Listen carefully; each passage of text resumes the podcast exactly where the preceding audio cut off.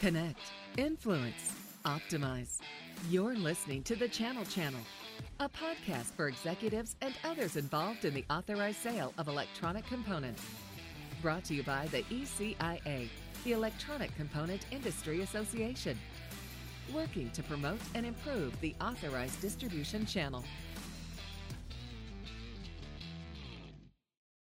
Welcome to the Channel Channel. This is David Loftus, CEO of ECIA and host of this session of the Channel Channel, a podcast sponsored by the Electronic Components Industry Association, covering topics that are important for participants of the electronic supply chain.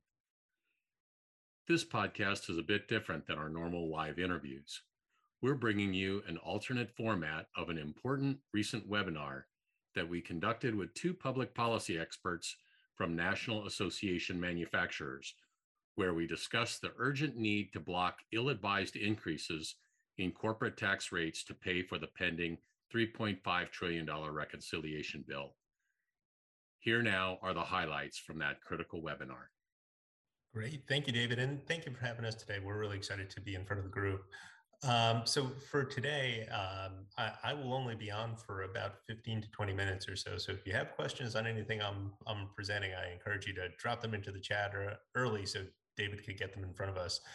Uh, the way we're going to approach this today is I'm going to talk a little bit about the current state of play, what's going on inside the Beltway, specifically inside the Capitol today, uh, a little bit about what's in the, uh, the, the bills that we know of, um, what the NAM has been doing, and then what you can do to to to get involved here. So that's kind of the the flow here between Mike and I.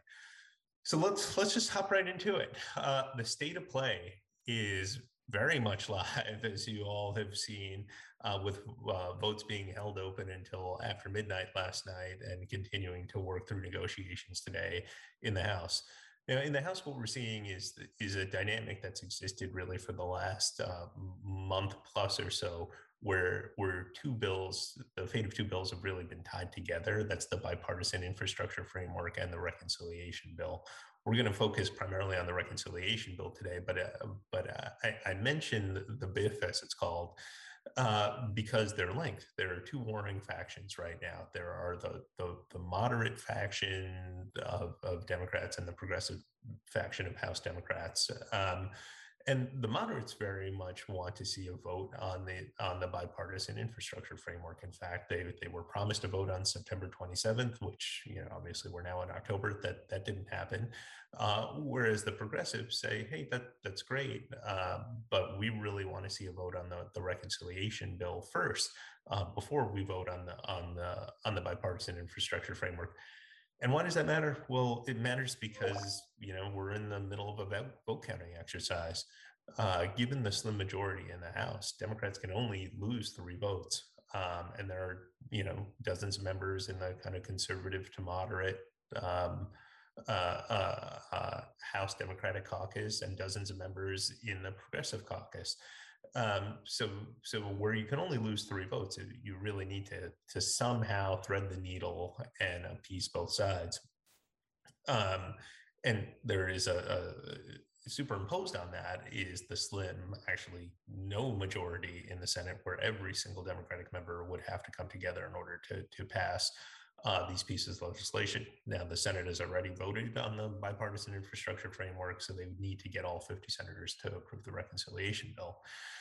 And it's really the reconciliation bill that we're going to focus on today, because that that is um, it's called it's been called a number of things: an investment in human capital, a human infrastructure bill. Uh, call it what you will.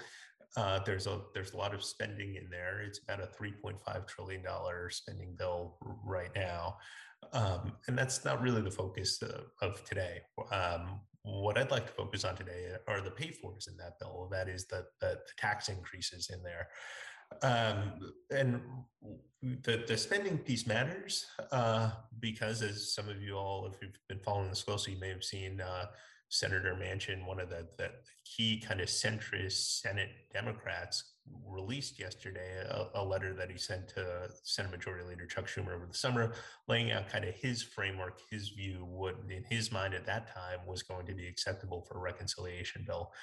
And the takeaway there is that he he is comfortable with a 1.5 trillion dollar reconciliation bill. The House is currently looking at a 3.5 trillion dollar reconciliation bill. Uh, again, put it in the context of those two warring factions.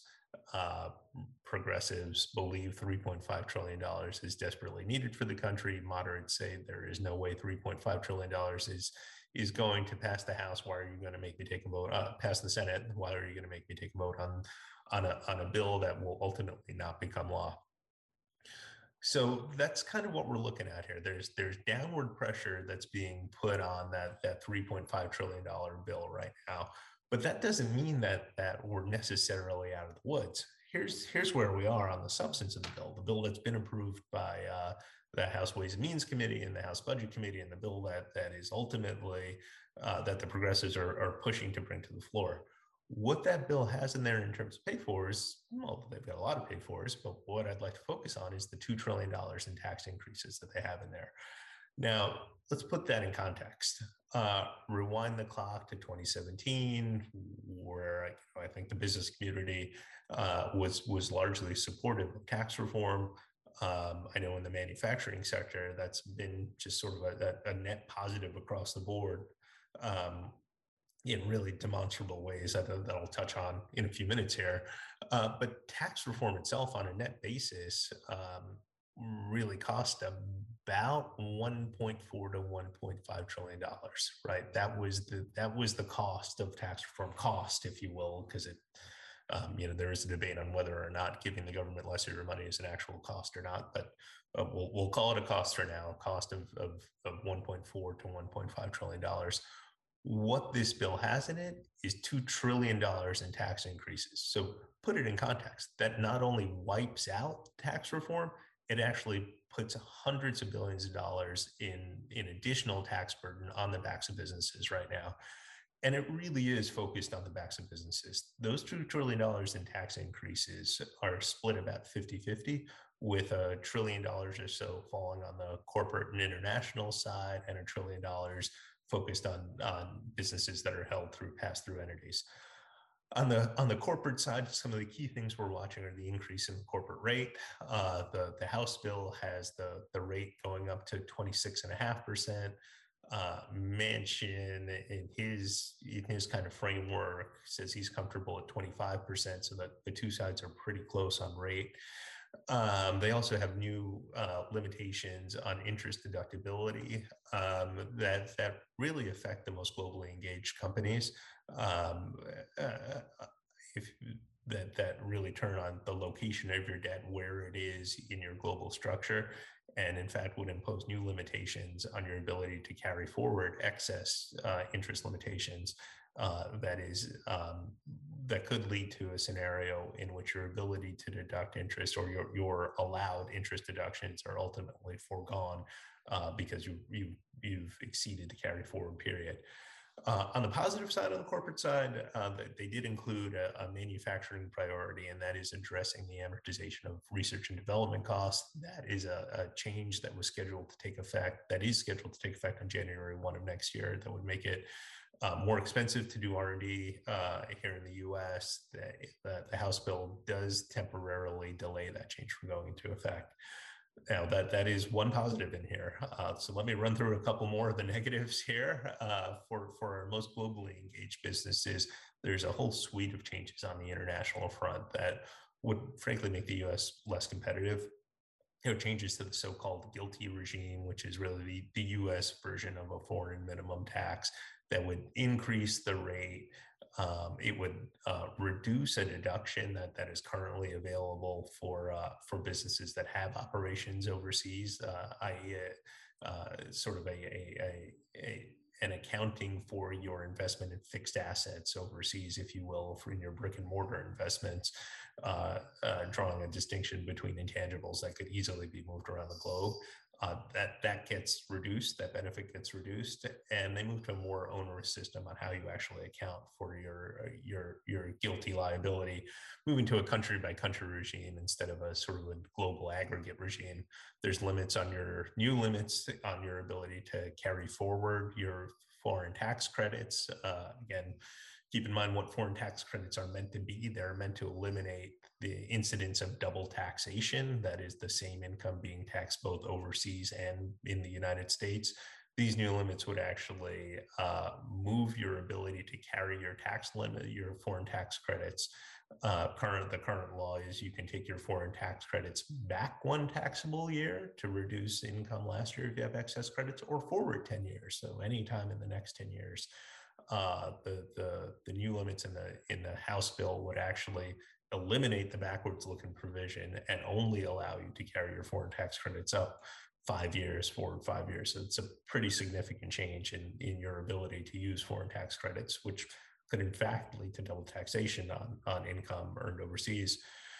Um, there's also a, a, reduction to the benefit, the so-called FDII benefit. That that is a, a, a benefit in the tax code, an incentive to locate intellectual property in the United States that is then uh, commercialized overseas, but keeping that IP in the U.S. For some reason, the, the the policymakers have made a call to reduce that benefit, which could in fact incentivize more movement of IP outside of the United States uh, the the BEAT regime, a sort of anti-avoidance tax, becomes more more onerous, much more onerous for companies that have uh, uh, global global groups. On the pass-through side, um, recognizing that in the manufacturing sector we have a huge, just a massive supply chain um, that is really populated by small and medium-sized businesses that are generally organized as pass-throughs. So these are businesses whose income is taxed at the individual rate instead of the corporate rate those guys um, take a, a, pretty significant hit here. Again, another trillion dollars in tax increases on them. Uh, kind of the headline there is taking that into that top individual rate up from 37% to 39.6%, uh, essentially eliminating a, a, a, currently existing deduction for pass-through business income uh, for for high in so-called high income uh, individuals. Uh, but really, the, the, way the manufacturing industry is structured, it, it would essentially eliminate it for most manufacturers. And then new taxes that would be applied to, to people, a, a new 3.8% Medicare surtax that would be applied to business income above $400,000 for individuals or a half a million dollars for married couples, and a new 3% surtax on individuals, uh, including, you know, individuals who earn income through pass-throughs with income over 5 million. Um, these guys also face a slew of tax increases if their businesses happen to be family owned and they're they're looking to transfer to the next generation. They would get hit with a, a capital gains tax increase from 20% to 21 point, uh, from 20% to 25%. Uh, and the estate tax exemption, exemption essentially gets cut in half here. So more of your estate would be subject to tax. So that is a, a really significant parade of horribles, and we've only kind of scratched the surface. Uh, there, there's a lot more that we can talk about in there on the uh, on, on, how those in those provisions work, and some provisions that we haven't even touched here uh, that that are currently floating around and being discussed, like um, on the Senate side in particular. Um, uh, but you know that there there is a lot more that can come here. That's just what we know that it is that is in legislative text. So, how do we how do we deal with this? Uh, the the question is how do we protect the manufacturing economy and really the the U.S. business environment from just becoming globally uncompetitive? Well, I'll, I'll tell you for, from our perspective here at the NAM, we've been looking at this since 2018. Since the since uh, tax reform was enacted, we knew it was going to be on us to have to defend that. Uh, so we've been doing a couple of things since then. We've been running a campaign called "Keeping Our Promises." Uh, that, that really highlights what our members, what manufacturers around the country, especially small and medium sized manufacturers, have been able to do because of tax reform. Uh, and those stories have been coming out on a, on a regular basis. We have one that we just released this week, uh, and they all kind of tell the same story because we're hearing the same story across the, the manufacturing economy. And that is tax reform creates a more competitive business environment that has allowed manufacturers to hire more workers, to to increase salaries and to invest in their businesses. Now that is as a narrative is really compelling, uh, really compelling. I will tell you that that narrative is actually backed up by data. So tax reform passed in 2017. What happened in 2018, the year after tax reform, manufacturers added 263,000 new jobs in just that year. that was the single best year for job creation in manufacturing more than two decades. In 2018, manufacturing wages went up 3% and then continued to go up in 2019 and 2020, being really the fastest rates of annual growth for manufacturing wages since 2003. Capital spending continued to grow at robust rates, and manufacturing production grew by about uh, 2.7%, I believe, in, in 2018, with December 2018 being the best single month for manufacturing output in more than a decade. Um, so the data really supports what, what we've seen anecdotally. And so it, it's on us to make sure we're telling that story on, on the importance of tax reform. We've been doing that. Obviously, we engage with Capitol Hill on right now a, a daily, if not hourly basis. Uh, but we've, you know, we've also taken the opportunity to meet with, uh, in addition to taking the opportunities to meet with those key members of Congress who are, who are, who are, who want to have a conversation on business taxes, and even those who who do not want to have the conversation, we will we will have the conversation with them. You know, we've we've we've been engaged in very visible ways. We put our CEO in front of the in front of the Senate Finance Committee earlier this year to talk about the importance of a competitive tax environment to the manufacturing economy. So we continue to to, to bang that drum, and in a, in a in an all Democrat Washington, um, I I will say this, and this is not controversial. It should not be controversial to anyone. Uh, but the business community coming in and saying, "Hey, we think low taxes are good," is of limited utility. Those stories are really helpful. They set the framework, but you're going to need more to break through in an all Democrat Washington.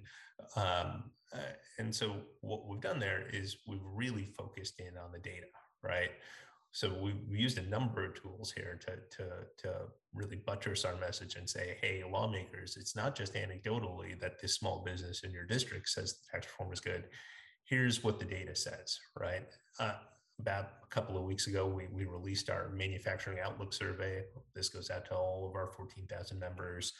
Um, we, we pulse them on the state of the manufacturing economy every single quarter. We've been doing it for decades. Uh, and we asked them, you know, what does what do what do higher taxes mean to you?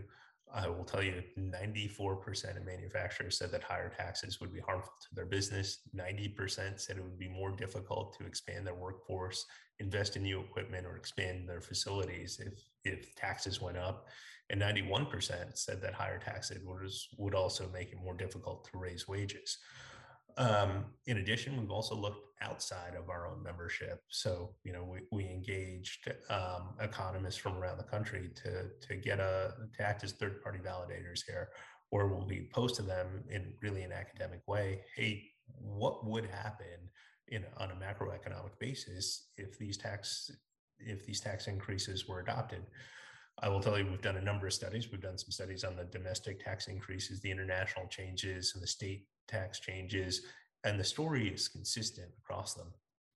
Instead of going into all of those studies, because they can be very dense, these these are economists that have done these studies. I will just touch on on one of them. Uh, we had two economists from Rice University analyze kind of the, the key uh, key tax increase planks of, of the Biden administration's domestic proposal agenda. That is taking the corporate rate up, increasing those individual tax rates, uh, rolling back that pass through deduction, and a few other items there. And we said, hey, um, you two economists from Rice University, who, by the way, happen to have developed the model that the Joint Committee on Taxation uses to analyze congressional tax legislation. So this is these are not two yahoos; these are the, the people who develop the thing that that lawmakers rely on. Uh, said, what does that mean for the United States? to Try to understand the impact here. And the result that they came back with was, hey, if you adopt that suite of tax changes, many of those are in are included in this house reconciliation package if you adopt that suite of tax changes here's what's going to happen you're going to lose a million jobs in the united states in the first two years an almost immediate loss of, of a million jobs and then depending on where you set that corporate rate um, if you set the corporate rate at 25% as, as senator manchin has in his framework what would happen there is that on a going forward basis over the next decade, in addition to that million jobs you lose, you're going to lose the equivalent of about a half a million jobs every single year over the next decade. Those are terrifying numbers, but that's what the data says. Tax increases have a real impact on business.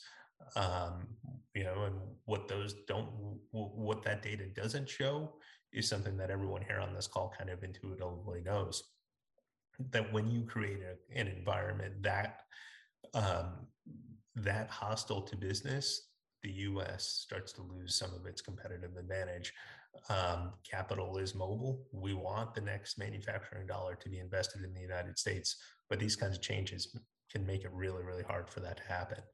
So that's a little bit of what we're doing. And and David, you let me know if there's any questions that, that have come in on on, on this point yet. Uh, I'm going to turn it over to Mike here to talk a little bit more about what we're doing and how you can get engaged. But I'll I'll hang on for a few more minutes if there's any questions you need from me.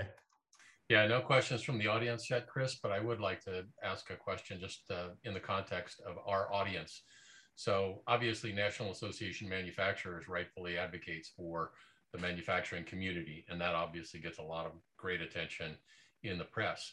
We also represent distributors and even manufacturers rep firms that can can range from a few million dollars upwards of 20 billion dollars in revenue and they're large multinational corporations it's important to note that all of these tax provisions hit all corporations, not just the manufacturers, which we're talking about today. So our distribution members are going to get hit by the by, by the international aspects of this. They're going to get hit by the corporate uh, tax rate uplift, and a lot of our our rep firms uh, members are pass through businesses they uh, th- th- uh, and would be affected on the individual taxation rate plus any kind of of um, of inheritance tax uh, uh impact as well. So all of our membership is going to be dramatically impacted if these provisions go through. That that is a great point, and and I apologize. My manufacturing bias came through in those remarks, but no, that's okay. I, you guys should be advocating for manufacturing, but I just want to make sure that you you guys uh, are are in agreement that that that would affect all of our members significantly. Absolutely, these provisions apply to all businesses: manufacturing, uh, distribution, financial services, real estate. I mean, it, this this affects the entire U.S. business community equally. It is bad for everyone, full stop. Yeah. And uh, the other point that I'll, I'll just make before we turn over to Mike is that uh, the, the statistic that, that sticks in my head from uh, my previous work in DC is that US, if you add US federal corporate taxes plus the state tax plus other tax burden, that US companies in general, especially manufacturing, faced before the 2017 tax breaks, the highest combined tax rates of all 35 OECD countries. 2017 took us down a few notches, but didn't really get us competitive with the Irelands and the Malaysias of the world. This takes us right back to the top. It takes us back up, and uh, in fact, it gives us a higher corporate tax rate than China's. That can't be the right answer. That that simply can't be the right answer. Thank you so much, Chris. And uh, we'll, we'll now turn it over to Mike for his uh, discussion on how our listeners can advocate for this cause. Well, thank you, David, and uh, thanks to ECIA and your members. Uh, David, you've been a terrific partner for us uh, throughout this fight. You know, mobilizing your members, bringing them together here today. So, of course, we want to say thank you for that. It's of course manufacturing day as well. So um, you know the the strength and vitality of our industry is really front of mind here as we uh, consider obviously workforce opportunities and challenges there, but also the economic environment. And that really leads us to today's discussion, right? Um, you heard from Chris about, I think you put it well, the parade of horribles in this bill. And you might be thinking to yourself, all right, what the heck are we going to do about it? The good news is we've got an action plan the one way we know we lose this issue is if everybody fails to get active. But if everybody gets engaged and begins taking action, we can really move the needle, especially at a pivotal point. So, as Chris mentioned, there's a lot of action on Capitol Hill right now. We're not going to bore you with the process. The thing that you need to know, though, is that there are razor thin margins in both the House and the Senate right now. And really, the ball game comes down to Democrats, right? Um, that's it's it's a question of uh, Democrats in control of the House, in control of the Senate, certainly in control of the presidency, but just by this much, such that if we move enough votes and we make our voices clear as manufacturers, as distributors, as part of the broader value chain in the business community, to those few voices that are going to matter and those few decisive votes, um, that's really how we win this. So, what does that mean? Um, I'll drop a couple of tools here into the chat function in a second, but take a look at your company, take a look at your business relationships, and take a look at where you have employment, and then overlay that with who your congressional representatives are, right? House and Senate. And ask yourself a question Is this somebody who's going to be a key vote um, in terms of uh, deciding the future of tax issues? We're not going to read out a list of names for, for kind of sensitive reasons, but we'd really invite you to take a look at, um, at your footprint and getting involved there. And if you have a question, get involved anyway. It's never a bad step for a business leader or a manufacturer to make your voice heard with a member of Congress. And like I said, we've got a few key tools to help you do that. A really simple and straightforward one, the first one that I'm going to drop into the chat function here is the letter that manufacturers and manufacturing organizations are leading right now to show a nationwide uh, uh, concerted uh, message um, in opposition to tax hikes, right? Um, so sign your organization's letter to this if you've received or uh, sign your organization's name to this letter, please. Um, if you've done it already or if you're not sure, that's okay. We'll take care of the back end and we'll pop you a, a link when uh, we finish this and send it up to Capitol Hill. We're working with ECIA and a number of our association partners to make clear that this isn't an NAM issue. This isn't just an ECIA issue. This is something that affects the entire manufacturing industry. So that's the first step. That's easy. That's straightforward. I next want to direct you, though, to our Tax Action Center. I'm just dropping the link uh, here into the chat as well. What this is, is this is your one-stop shop for talking points, resources, action tools to make your voice heard with members of Congress. Now, David and his team do a terrific job, and they can help point you in the right direction too. I know they've been sharing out this resource, and we really appreciate that. But the idea here is to have this all in one place, right? Chris is a really smart policy guy, and we love having him on the team but uh, you know, I'm not a policy guy. Sometimes I need my notes in front of me.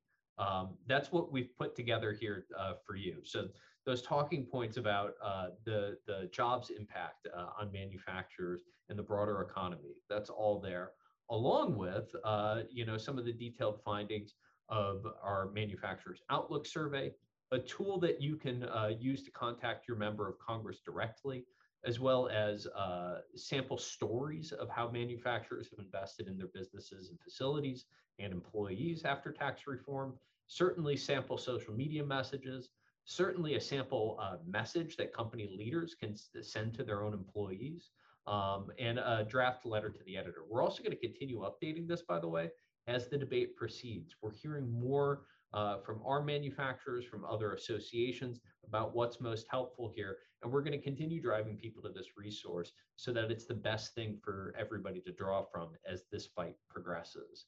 Um, I did want to back up though and make a single note. Um, you know, all these materials are kind of designed with something very important in mind. According to the Congressional Management Foundation, when a member of Congress is undecided about a specific issue, hearing from about eight to 10 constituent leaders directly, authentically, that's really kind of the tipping point for all it takes. You know, we talk all about, you know, lobbying and money and ads. Hearing from the folks on this call in authentic terms, using your expertise, just saying, hey, here's what this issue means to me as a business leader, as a constituent, as an employer in your community, can make all the difference in the world. And when we're talking about razor thin margins in the House and the Senate, especially if we only need to move about five or more Democrats in the House, just one or two in the Senate, using your voice to get in front of those members of Congress is the single most important thing that we need right now. So the resources are there. We encourage you to get involved. Um, for those of you who are kind of wondering, hey, I'm a little new to this, I'm not really sure which way to take this, go to David. He can work with our team, and we're happy to help walk you through that. Um, because at the end of the day, um, th- this is no uh, pride or, or glory play for, for any of us here. This is about protecting the gains of tax reform and stopping tax hikes on manufacturers and the broader business community. So we're here to work for you. We're here to be a resource. Um, and uh, David, I'll throw it back over to you here to see if we have any other questions for the time being. Super. Thanks, Michael. Uh, doesn't look like we've got any questions from the audience. Must be that you guys just did a spectacular job of explaining all the important aspects of, uh, of, of, this. So I, I, guess we'll give everybody a little bit of time back in their day, most importantly to our friends at National Association Manufacturers that are working so hard for us. Um, I, I, will say again that you know the membership in ECIA is, uh, is is wonderful for our companies, but we benefit so much from our the strength of our association and working with other associations like NAM. So I, I really want to express my sincere appreciation to Michael and to Chris for coming on this morning. We know they're really busy on the Hill with these uh, with these really important issues that they're dealing with for all of us.